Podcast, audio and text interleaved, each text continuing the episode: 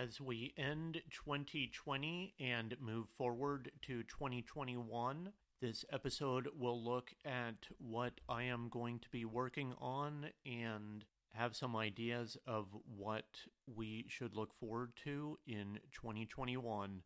Thank you for tuning in. Welcome to Tax Justice Warriors, the podcast that celebrates the work of low income taxpayer clinics, focuses on tax controversy work, and looks at related issues in tax news. I'm your host, William Schmidt, the director of the Low Income Taxpayer Clinic at Kansas Legal Services. Some podcasts at this time of year go on hiatus or present repeat episodes in a best of for the year. Well, not Tax Justice Warriors. I am providing new episodes on a weekly basis. And this week, I am providing a look forward into 2021, both personally and for the tax season as a whole. And truly, I don't have that many predictions for the tax season as a whole because who could have predicted the coronavirus pandemic for 2020? So, who is to say that something else just as monumental could happen for 2021? The main thing I would say is that there will certainly be virtual meetings and webinars continuing at the beginning of the year.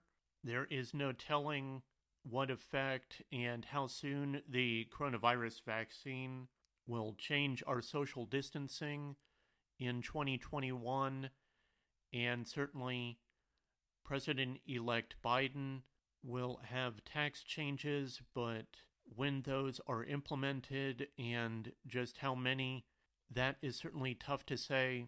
So I am not making too many plans for trends in 2021.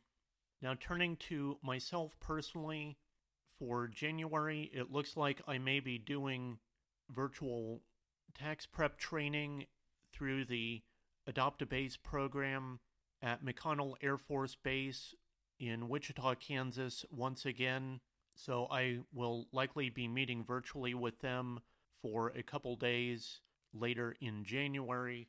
And I am set to teach tax procedure for Washburn Law School once again this spring semester. So, starting soon after Martin Luther King Jr. Day, Potentially, I will be in person in Washburn, but it sounds like it is up to the students whether they want to appear in person or virtually to attend during the semester. The last I heard that there were three students and the Dean of Academic Affairs was giving the approval to continue with the course but they were seeing if they could boost some enrollment for the course.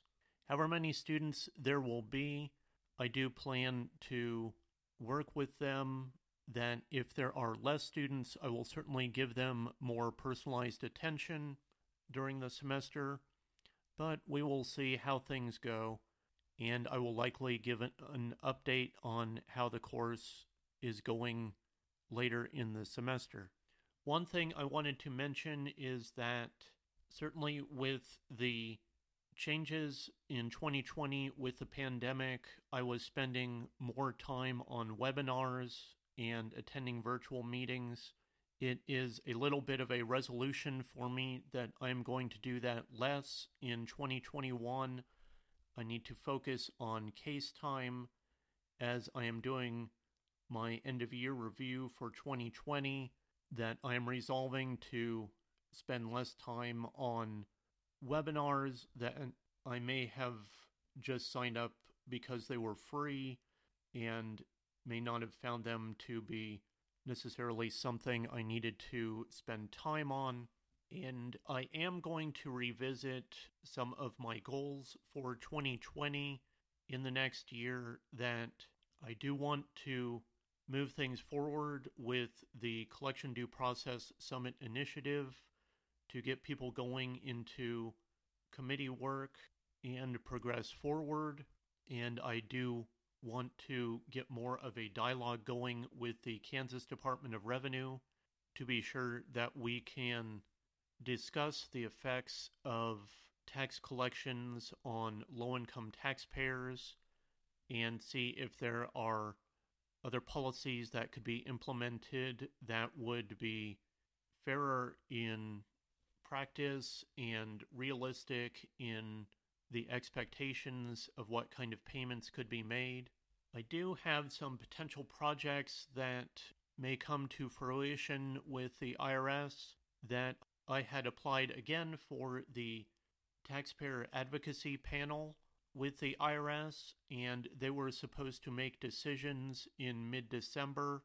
I have not heard at this point, so I am not sure if that will lead to anything for 2021. But generally, those are the different projects that I have been looking at for the upcoming year. And overall, I hope to be productive. I hope the same for you.